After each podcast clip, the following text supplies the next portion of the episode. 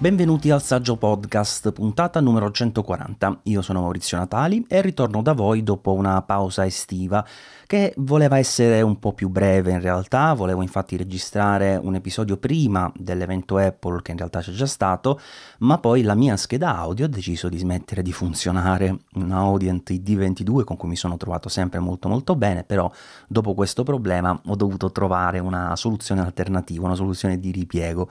Ho mm, preso sempre una Audient ma di livello inferiore finché non faccio riparare la ID22, quindi tra le altre cose ho anche degli input e output in meno. Eh, di conseguenza un mazzo di cavi penzoloni sotto la scrivania. Comunque questa scheda mi ha permesso finalmente di ritornare da voi, in questo caso dopo l'evento Apple, quindi sono già stati annunciati i nuovi iPhone, i nuovi Apple Watch e via discorrendo, per cui ne parliamo iniziando dall'Apple Watch Serie 8, che in realtà è un prodotto abbastanza pigro, continua la classica evoluzione, non cambia sostanzialmente nulla dal punto di vista del design, abbiamo il SIP di ottava generazione, va a migliorare un po' per l'inserimento di alcuni nuovi sensori, c'è un uh, giroscopio migliorato a quanto si è detto, un nuovo sensore che rileva accelerazione e decelerazione della forza G, questo serve insieme ad altre cose come il barometro eccetera eccetera per uh, rilevare eventuali incidenti e quindi è stata introdotta questa nuova funzionalità di crash detection in cui uh, l'Apple Watch uh, ti avvisa che uh, ti chiede anzi se stai bene, quindi se vuoi annullare la chiamata automatica ai soccorsi che altrimenti avverrà entro 10 secondi, se ricordo bene. Poi è stato inserito anche un sensore di temperatura, in realtà sono due da quel che ho visto, uno in basso e uno in alto e questi servono ovviamente per il rilevamento della temperatura, ma durante la presentazione hanno focalizzato la loro attenzione più che altro sul pubblico femminile, eh, sottolineando il fatto che insieme al già presente rilevamento del ciclo questo possa essere utile per verificare i periodi di effettiva ovulazione. Insomma, un prodotto che cambia davvero poco nella sostanza e per aumentare la durata della batteria, in fin dei conti, hanno aggiunto una nuova funzione a basso consumo. Questa va a disattivare l'always on display, disattiva il rilevamento automatico delle attività sportive e porta l'autonomia dichiarata dai classici 24 alle 36 ore. La cosa non è male secondo me perché comunque rispetto per esempio alla modalità teatro che è già presente, qui il display si attiva comunque se sollevi il polso da quanto ho capito, per cui si torna un po' indietro, ecco se vogliamo, ai precedenti Apple Watch che non avevano la funzionalità always on, però in caso di necessità quelle ore in più possono sicuramente essere utili. L'Apple Watch SE cambia poco come il modello principale, anzi in realtà lui un piccolissimo vantaggio ce l'ha perché mantiene le casse 40 e 44 rispetto alle 41-45 del modello principale della serie primaria, però ottiene quel piccolo aumento di display, quindi di cornici leggermente più sottili che c'era già stato in passato tra l'Apple Watch 5 e l'Apple Watch 6 se ricordo bene, quindi comunque un piccolissimo vantaggio ma veramente poca cosa. E poi eh, guadagna anche lui il SIP di ottava generazione e conseguentemente funzioni come il crash detection. Però ecco, è un modello che a me piace tutto sommato, in quanto è vero che non ha tutte le funzioni della linea primaria, soprattutto sul discorso della salute, però di base è un prodotto che se consideriamo SE come linea entry ha le caratteristiche funzionali principali, nonché estetiche, bene o male in linea col prodotto primario e costa di meno, cosa che per esempio con l'iPhone SE manca perché l'iPhone SE eh, adesso, quello più recente, ovviamente ha ancora il design di un modello che sapete di mille anni fa, quando eh, la linea con il Face ID già c'è dal 2017, quindi parliamo di 5 anni in cui il modello SE ancora non è arrivato ad offrire eh, quel tipo di design aggiornato come entry level per la gamma iPhone, quindi secondo me lì si dovrebbe lavorare di più. Comunque la novità ovviamente più importante lato Apple Watch è stata l'introduzione del nuovo modello, quello che si doveva chiamare Pro, in realtà Apple l'ha chiamato Ultra, tanto ormai probabilmente i nomi li tirano fuori mettendo dei fogliettini in una boccia e così vediamo quale suffisso capita questa volta, comunque l'Ultra è un modello che effettivamente porta all'estremo tutte le caratteristiche dell'Apple Watch. Devo dire che di base sono riusciti a mantenere un look and feel molto molto familiare, quindi è quello, è un Apple Watch, non c'è dubbio, eh, nel formato dello schermo, nella posizione dei tasti principali, nella struttura, insomma si vede che è quello, però è decisamente più rugged, eh, questo si nota sia per il maggior spessore, per il maggior peso, il display arriva a 49 mm ma eh, è leggermente incassato rispetto alla cassa appunto in modo tale da evitare che si possa rompere, comunque è in vetro zaffiro, eh, la cassa è in titanio, aerospaziale, insomma eh, ovviamente mille attenzioni dal punto di vista strutturale, è un prodotto che arriva già con le eh, versioni GPS e cellular come le versioni acciaio praticamente ovviamente degli Apple Watch eh, tradizionali e ha all'interno ovviamente caratteristiche di resistenza che sono di tutt'altro livello rispetto alla serie base. Ad esempio per le immersioni arriva la certificazione EN 13319 con la possibilità di andare fino a 40 metri sott'acqua. Tra le altre cose Apple ha realizzato, e devo dire un po' inaspettatamente, almeno per quanto mi riguarda, una nuova app destinata a chi fa questo tipo di attività, si chiama Oceanic Plus Plus e funziona un po' come uh, un piccolo computer proprio per chi fa uh, immersioni, uh, dove si può gestire praticamente tutto, i movimenti, la temperatura, il vento, la profondità, veramente fatto bene, veramente fatto molto molto bene, tra l'altro fornisce anche delle informazioni di sicurezza, ad esempio se si sta risalendo troppo velocemente, quindi c'è praticamente un algoritmo che valuta la, la decompressione per monitorare il tutto. Insomma, tanta attenzione in più che ritroviamo non soltanto nella parte software, dove c'è tra le altre cose anche la possibilità di sfruttare delle nuove watch face che sfruttano meglio la dimensione maggiorata dello schermo da 49 mm, ma anche proprio dal punto di vista strutturale. Ad esempio, eh, la Digital Crown è stata rivisitata con una zigrinatura un po' più pronunciata per essere più voluminosa, più facilmente raggiungibile. È stato aggiunto un ulteriore tasto laterale sul lato sinistro, questa volta eh, che può essere programmabile per avere delle azioni più, più rapide, insomma immediatamente disponibili. Eh, poi il GPS adesso ha due frequenze L1 e delle 5 in modo tale da essere meno soggetto a interferenze. Eh, l'audio è stato migliorato, c'è un doppio altoparlante, ma anche tre microfoni per catturare meglio la voce. È stata inserita una sirena che va a, ad essere udibile addirittura fino a 180 metri di distanza. Insomma, tutte cose che sembrano destinate, come Apple stessa dice sul suo sito, ad atleti e atlete, chiaramente che sfidano l'impossibile. Anche lo spot è girato in questa specifica direzione direzione, insomma, cioè a questo richiamo dell'avventura. E ci sta, è una cosa che trovo assolutamente indovinata, d'altronde in parte va Uh, l'Apple Watch Ultra a uh, toccare diciamo il segmento di mercato dei vari Garmin uh, e via discorrendo che solitamente sono preferiti da chi fa un'attività sportiva magari agonistica. Tuttavia ci sono un paio di cose da considerare. Allora intanto secondo me la limitazione che ha ancora oggi Apple nella autonomia è importante da considerare, cioè parliamo di 36 ore che anche con quella modalità energetica in arrivo che le porterà a 60 sono comunque poche per certi tipi di attività, non tanto per ecco che ne so la corsa, queste cose qui che magari sono gestibili più facilmente, però se loro come eh, ti fanno vedere nella, nelle presentazioni, negli spot eccetera, eh, lo ipotizzano come un Apple Watch destinato a chi fa queste scalate, queste escursioni in luoghi improbabili e irraggiungibili, ovviamente avere un'autonomia del genere fa un po' sorridere, insomma, no, ovviamente sarebbe un limite molto molto grosso.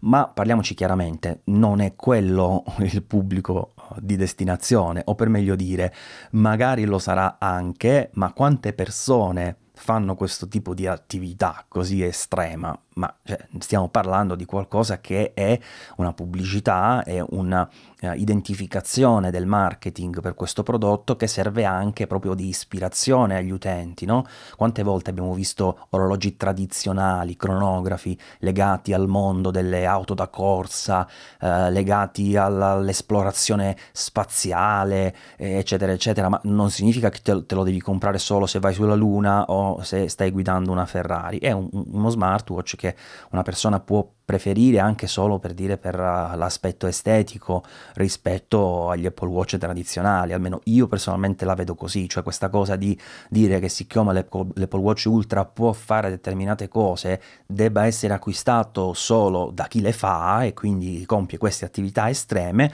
non sta in cielo né in terra. Ad esempio anche l'iPhone Pro da molti anni viene presentato come un prodotto capace di fare fotografie e video a livello incredibile, ma la maggior parte delle persone che lo possiedono per lo più fanno i filmini in famiglia, i video dei gattini o dei propri figli. Poi per carità avrà delle potenzialità valide con i dovuti limiti. Uh, non so, Steven Spielberg di recente ci ha girato uh, un videoclip con il suo iPhone, quindi sì, le cose si possono fare, non è messo in dubbio questo aspetto, ma ciò non esclude che se ne possa fare un uso molto più semplice. Stesso discorso per l'Apple Watch, se ti piace e vuoi spendere quei mille e qualcosa euro che costa, eh, ti fai magari la tua corsetta domenicale e le attività in palestra, ma ben venga, insomma, perché devi avere lo scrupolo di coscienza che non è fatto per te, perché non sei un atleta che sfida l'impossibile, insomma, eh, quindi bisogna distinguere, avere la capacità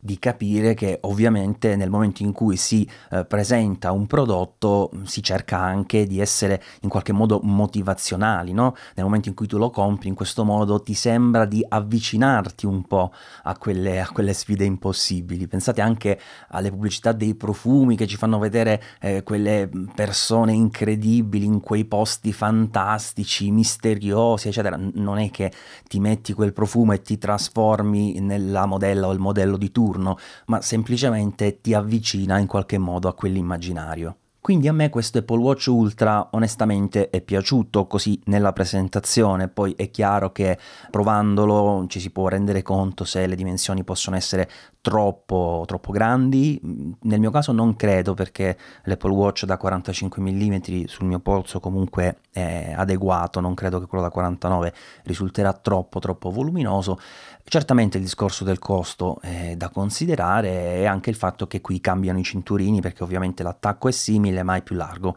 avendo quindi la cassa da 49 mm.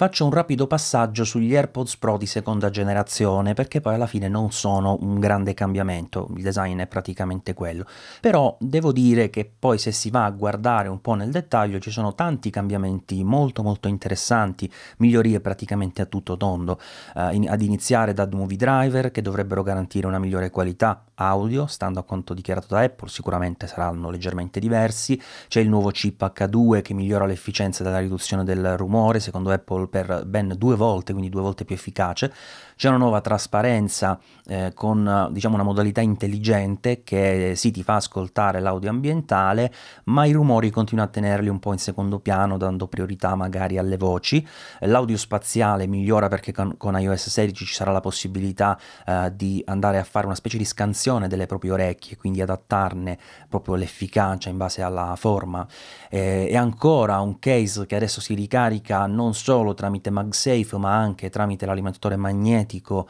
uh, degli Apple Watch, quello del cavo di ricarica dell'Apple Watch, che ha mh, lo speaker integrato per uh, suonare quando si sta cercando il dispositivo tramite l'app uh, dell'iPhone, c'ha anche i fori per inserire direttamente un laccetto, che è una cosa che da sempre era mancata, insomma tante, tante cose interessanti a migliorare questo prodotto, tra cui il fatto che finalmente hanno inserito nella bacchetta, nell'asta insomma della, dell'auricolare la possibilità di fare slide per regolare il volume, una cosa che secondo me sarà molto molto più utile eh, di tante altre potenziali migliorie applicabili a questo prodotto. E arriviamo al piatto forte, agli iPhone 14 e 14 Pro, iniziando dalla linea base che, eh, come era previsto, insomma, vede la eliminazione del modello mini con la, la presentazione adesso dello schermo base da 6,1 pollici come era già in passato e l'aggiunta del modello più grande denominato Plus che passa a 6,7 pollici come il Pro Max. I display però sono come quelli dell'anno scorso, quindi sono sempre display a 60 Hz, non hanno promotion, sono ottimi display OLED per carità, eh, ampia copertura P3, molto luminosi, insomma prodotti sicuramente molto molto validi, ma ovviamente rimangono anche da quel punto di vista un gradino al di sotto dei Pro, così come mh, rimane al di sotto dei Pro eh, la componente interna perché eh, c'è la 15, eh, come anche si era previsto ampiamente, che però ha le caratteristiche tecniche della 15 che era presente nei modelli Pro dell'anno scorso, quindi quello con il core in più sulla GPU e 6 GB di memoria RAM. Quindi prestazioni che comunque sono molto molto valide e soprattutto va detto che già stanno girando invece eh, alcuni benchmark della 16 eh, che è presente nei modelli Pro della quattordicesima generazione e pare che comunque abbia un miglioramento veramente esiguo per cui questa differenziazione non è che si noterà più di tanto nell'uso reale è piuttosto un qualcosa che eh, può essere considerato negativo da chi magari arrivava arriva dalla all'iPhone 13 stava pensando di passare al 14, insomma, cosa che tra l'altro ha poco senso considerando che i miglioramenti sono davvero minimi, davvero relativi. Eh, però Apple ha anche lavorato su altri aspetti perché a differenza di quello che si immaginava, ad esempio ci sono delle migliorie sul fronte fotocamere, per esempio quella principale mantiene i 12 megapixel ma ha un sensore più grande e anche un nuovo obiettivo, la fotocamera frontale per la prima volta ha l'autofocus e poi un'altra novità interessante riguarda invece il settore del video, ambito dove iPhone è sempre considerato tra i migliori e dove forse la stabilizzazione in particolare è probabilmente la migliore in assoluto del mercato. Ed è proprio qui che Apple ha lavorato ancora introducendo la nuova Action Mode eh, che va a migliorare ulteriormente le prestazioni. Hanno fatto vedere un po' di test eh, di registrazione con e senza questa modalità attiva, insomma ha, ha davvero dell'incredibile, poi eh, vedremo ovviamente all'atto pratico come si comporterà e più nel dettaglio se ci sarà della perdita nella qualità d'immagine, ma le premesse sono veramente ottime. Ora, questi modelli costavano già tanto l'anno scorso, quest'anno subiscono dei rincari e considerando che il Plus costa più del modello base, mentre il Mini l'anno scorso costava di meno, diciamo che la linea uh, entry ormai degli iPhone 14 arriva a prezzi davvero elevatissimi, davvero alti, alti, alti e soprattutto col fatto che molte delle novità non sono così importanti, tanti potrebbero preferire magari dei modelli 13 Pro e 13 Pro Max dell'anno scorso a trovarli perché Apple li ha rimossi dal suo listino ufficiale, quindi saranno comunque uh, dei residui di magazzino finché saranno disponibili, perché eh, con la scusa ottieni la fotocamera tele, ottieni delle qualità costruttive migliori, ottieni il display con promotion e via discorrendo. E arriviamo agli iPhone 14 Pro e Pro Max ovviamente. Questi mantengono le stesse diagonali, 6,1 e 6,7 pollici, mantengono la stessa risoluzione, ma i display non sono uguali a quelli della linea base, infatti abbiamo una luminosità che passa da 1200 a 1600 nit, che è già tanto, e addirittura con la modalità comunque automatica, quando siamo sotto luce diretta del sole, quindi all'aperto, può salire fino a 2000 nit, che sono davvero tantissimi. Forse solo il Samsung S22 Ultra ha più o meno questi numeri, insomma, comunque eh, uno schermo davvero incredibile da quel punto di vista. E tra le altre cose viene viene introdotta la nuova tecnologia LTPO che migliora promotion, nel senso che prima si poteva scendere fino a 10 Hz, adesso si può scendere fino ad un solo Hz e quindi grazie a questo Apple ha introdotto anche la modalità Always On per la prima volta su un iPhone, disponibile quindi solo sui modelli 14 Pro e Pro Max e lo ha fatto comunque con una eh, estetica, con una modalità completamente diversa rispetto a quello che personalmente ho visto finora nel mondo Android, dove questa funzione è disponibile da una vita, ma sostanzialmente con una schermata, diciamo, alternativa rispetto a quella tradizionale di blocco. Invece Apple ha semplicemente eh, sfruttato la tecnologia LTPO andando a, a ridurre la luminosità dello schermo, ma mantenendo tutto il resto delle informazioni, compresi i widget, comprese eh, le fotografie di sfondo, eh, insomma, come succede per esempio sull'Apple Watch già da diverso tempo. Ora c'è un'altra caratteristica che distingue in modo netto i modelli Pro dalla linea base con la versione 14 ed è il notch Per meglio dire, sulla versione liscia, sugli iPhone 14 e 14 Plus, rimane il notch che avevamo già nel 13 e nei precedenti. Qui invece Apple è passata ad una forma completamente diversa. Abbiamo due tagli dal punto di vista fisico proprio sullo schermo, uno più lungo e uno più corto, che vanno ad includere tutti i componenti che servono per far funzionare il Face ID. Face ID che è stato ridotto della metà in termini di dimensioni da quanto dichiarato Apple, per la prima volta si è anche inserito il sensore di prossimità sotto il display, tutto per ridurne un po' l'occupazione, però Ovviamente il Face ID richiede tutta una serie di componenti e di conseguenza questi fori non sono assolutamente piccoli e quindi ci si chiedeva un po' che impatto avrebbe avuto molti, io incluso, quasi pensavano eh, che forse il notch sarebbe stato comunque migliore nell'insieme. Però cosa è successo? Che Apple ha utilizzato questo spazio negativo questo spazio vuoto per creare una nuova esperienza utente, un qualcosa che per la prima volta eh, distingue diciamo, questi modelli rispetto agli altri. Abbiamo questa funzione, questa caratteristica denominata Dynamic Island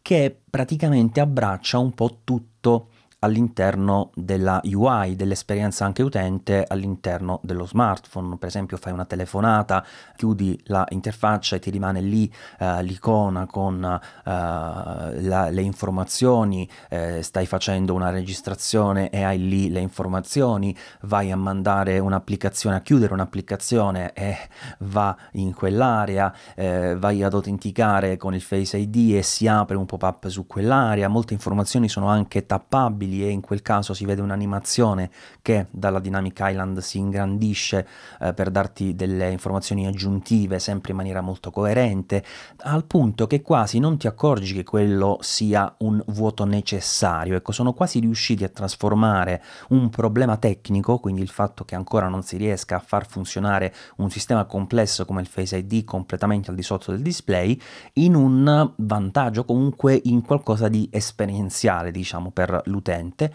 che sicuramente va provato proprio perché incide molto su quell'aspetto, ma sembra davvero molto molto bello e sicuramente conferma il fatto che Apple faccia le cose in maniera davvero particolare, cioè non è, non è mai così banale con ciò che realizza, c'è sempre un senso, poi magari può non piacere, ma eh, ribadisco, c'è sempre un senso. Io ho sentito qualcuno dire, vabbè, ma questa cosa si può fare anche con il notch, si può fare anche con gli smartphone Android. Eh sì, si può fare, ma finora non lo hanno fatto, probabilmente probabilmente d'ora in poi qualcuno lo farà. Come le gesture, io vi ricordo quando è uscito l'iPhone 10 che per la prima volta a tutto schermo ha introdotto le gesture per la navigazione, non esistevano su Android, ma si deve avere l'onestà intellettuale di riconoscere ad Apple la capacità di fare le cose davvero in maniera, in maniera completa, veramente in maniera strutturata, non butta mai una caratteristica lì tanto per farlo, insomma. Poi abbiamo anche la nuova fotocamera da 48 megapixel, come si era già detto, fotocamera che ha la funzionalità, anzi il sensore quad pixel, quindi in realtà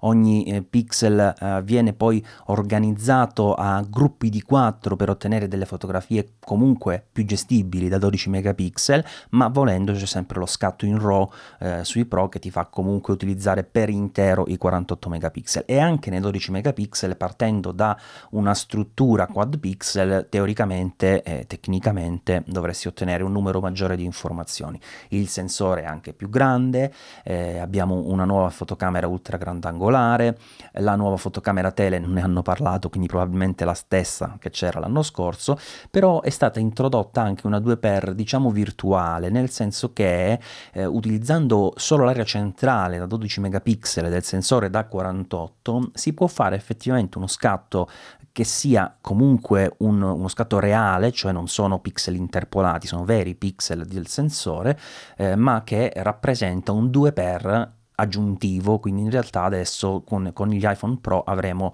eh, 4 fattori di scala, lo 0.5 che è la ultra grandangolare, la 1 che sarebbe la grandangolare normale, che tra l'altro qui eh, scende a 24 mm, non a 26 come era prima e la preferisco, la nuova 2x come vi dicevo virtuale ma in realtà realistica e poi la 3x che a quanto pare è rimasta la stessa. Anche qui abbiamo la fotocamera frontale che adesso guadagna la modalità autofocus, la funzione autofocus e anche qui abbiamo abbiamo l'action mode per quanto riguarda il video e poi c'è una novità che eh, è importante, ovvero Photonic Engine, che è in sostanza eh, un'evoluzione del Deep Fusion che c'era in passato. Quindi eh, Deep Fusion cosa faceva, cosa fa già nei nostri iPhone? Quando noi premiamo il pulsante di scatto eh, sembra che non faccia nulla, ma in realtà cattura tutta una serie di immagini, va ad analizzare un miliardi di cose e alla fine ci restituisce una sola immagine che ha tutte le informazioni possibili, che ha escluso magari degli scatti precedenti e successivi che erano un po' mossi, insomma fa uno, una serie di operazioni per farci ottenere